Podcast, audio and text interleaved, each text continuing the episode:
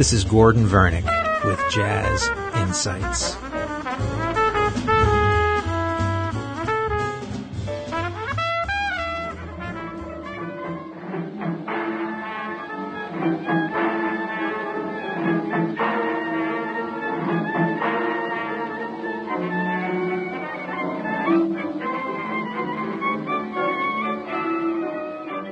When you say big bands, people always think about the swing era, which is roughly 1935 to 1945. The genesis of the, big band goes back much further than 1935. Actually, in this country and in Europe, they've always had very large ensembles orchestras, marching bands, large choirs. So our fascination with large ensembles goes back generations. But in terms of a large jazz ensemble, that really goes back to around the turn of the century with the American tradition of brass bands and marching bands. You know, the Sousa band, the Hickman band, and of course, wonderful orchestras from the turn of the century. But in terms of a large ensemble playing this new style of music that is evolving in this country, this ragtime, syncopated, cakewalk style of music, is really where the big bands come from. A while back, I did a show on a very important figure in early 20th century music by the name of James Reese Europe. And I'd like to revisit him for a minute or two because he's an important figure in the evolution of the big bands. Now, he had a dance orchestra around the turn of the century, and his band accompanied the famous dance uh, team of the Vernon and Irene Castle. So let's listen to one of his pieces. It's not what we call um, swing music. It's not big band jazz, but it's a large ensemble that features string instruments, woodwinds, some brass and percussion that's playing the precursor to what would be known as swing music or big band. This is called the Castle House Rag, recorded 1914.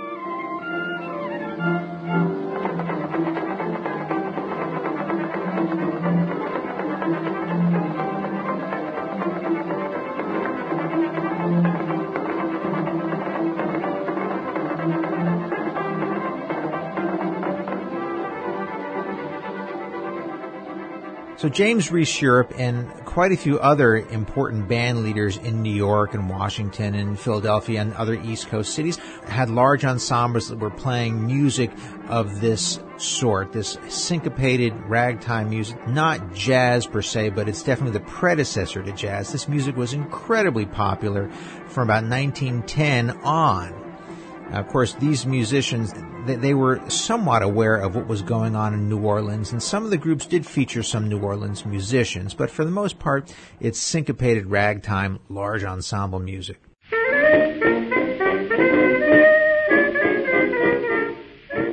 One of the most important changes in American popular music was the introduction of the saxophone by way of minstrel shows and vaudeville.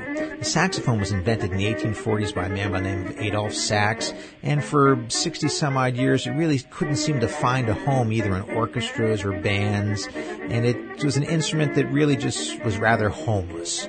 It's a brass instrument, but we classify it as a woodwind because the mouthpiece is built in imitation of a clarinet mouthpiece. So it's brass, but it's woodwind. So brass players didn't like it and the woodwind players didn't like it. It wasn't until the turn of the century with the introduction of the saxophone into American popular and novelty music that it really began to catch on. There was a group called the Six Brown Brothers, and they were six brothers, and they all played the saxophone, and they are really more than any other group responsible for introducing the saxophone into American popular music. And I have some very rare early recordings of the Six Brown Brothers. Now, there's just six saxophones, so let's listen to one of their famous pieces called the Chicken Walk. The Six Brown Brothers, about 1912, 1913.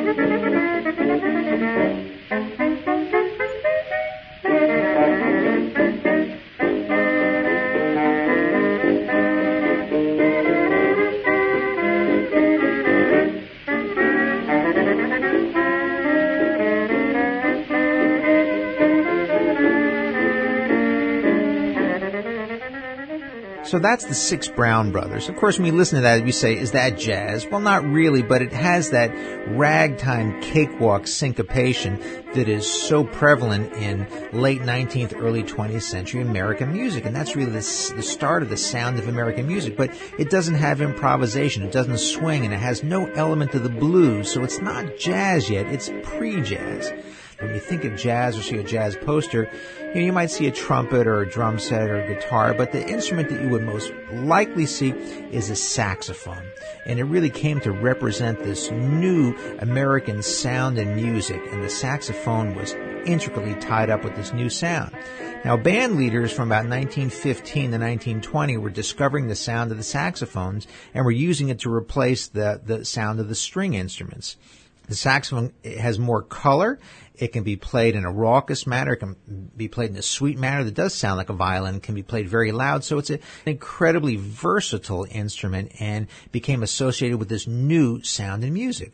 Now, there's a couple of long forgotten big bands from about 1915 and early 20s that were marvelous groups in New York um, and Chicago and other big cities. We're going to listen to some of these large ensembles, and this is really the beginnings of big band jazz. We're going to start with a group from Chicago led by a man by the name of Benson. This is the Benson Orchestra. We're going to listen to I'd Love to Fall Asleep and Wake Up in My Mammy's Arms. Pay particular attention to this wild saxophone solo that's going on within the first minute or so of this recording.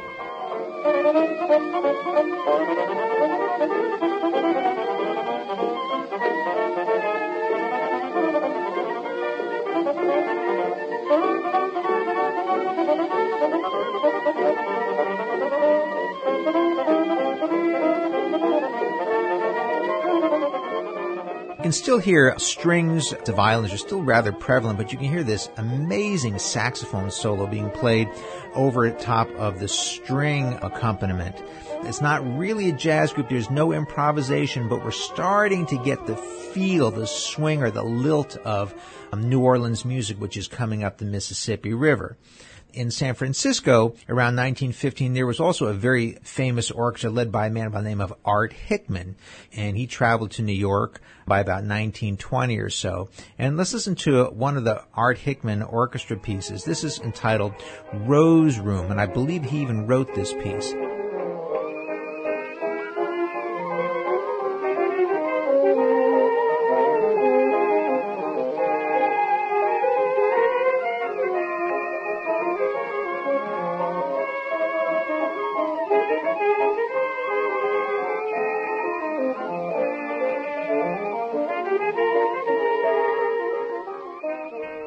The Hickman Orchestra made quite a few records out in San Francisco and were invited out to New York City, but the musicians missed their hometown of San Francisco, and because of that, I don't believe they had the impact that they could have had, and their name has been long forgotten.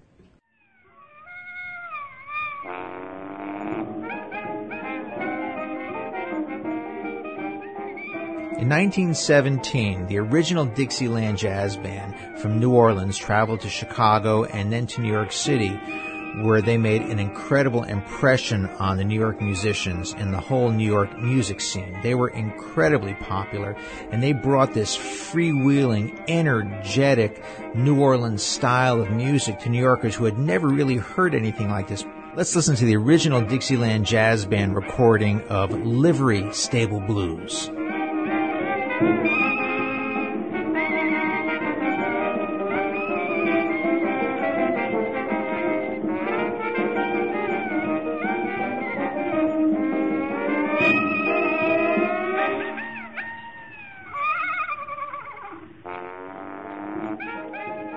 After you hear the original Dixieland Jazz Band recording of Livery Stable Blues, you will hear the similarity in the Wilbur Sweatman Orchestra, in the way his group played, how strongly an impact that New Orleans sound had on the New York bands, but it took them hearing original Dixieland Jazz Band before they got the true New Orleans flavor in their music.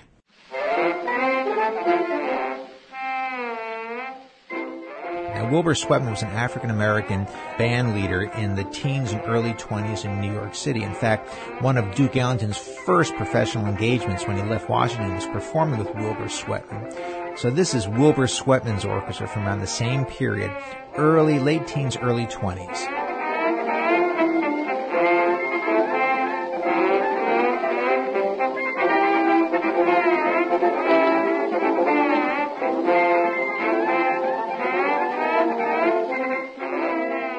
You can hear that his music sounds a little more freewheeling and spontaneous than the Hickman or the Benson Orchestra. But remember, all this music is written out. This is not improvised. This is not New Orleans style jazz nor Chicago collectively improvised jazz. This is all written out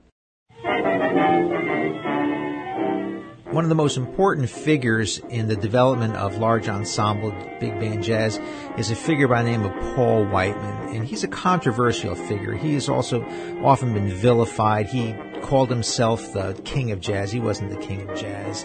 But what he did contribute to American music was that he commercialized it and packaged it and made it accessible across the country he wasn't a jazz musician. He was a band leader, but he understood the, the, importance of this music and the commercial appeal and how it can be marketed. His groups in the early 20s were probably the most popular. His records were the most widely listened to in 1920s large ensemble jazz. Remember, it's not real jazz. It has certain elements of jazz. So Whiteman was a violinist from Denver, Colorado, and looked at the music and the business and had such a great business acumen that he put all the other bands out of work or made them seem like secondary groups. I'd, li- I'd like to play a few of the early Whiteman recordings, starting with Japanese Sandman.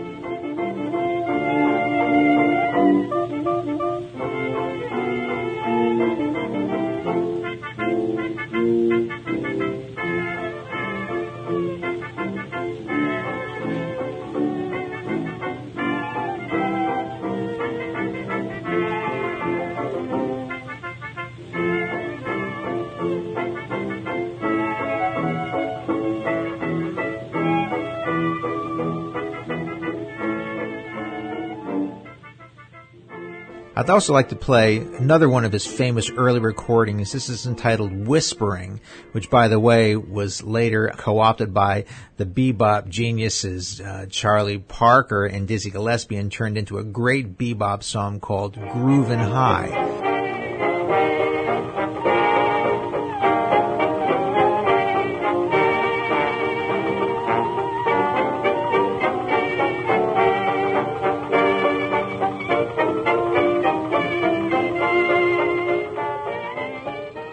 1924, he sponsored a very famous concert called An Experiment in Music, where the rationale for presenting this concert was, in his own words, to make a lady out of jazz. And really what he's trying to do is taking the fear out of it. I mean, white America was fascinated with African American culture, but they were also somewhat afraid of it.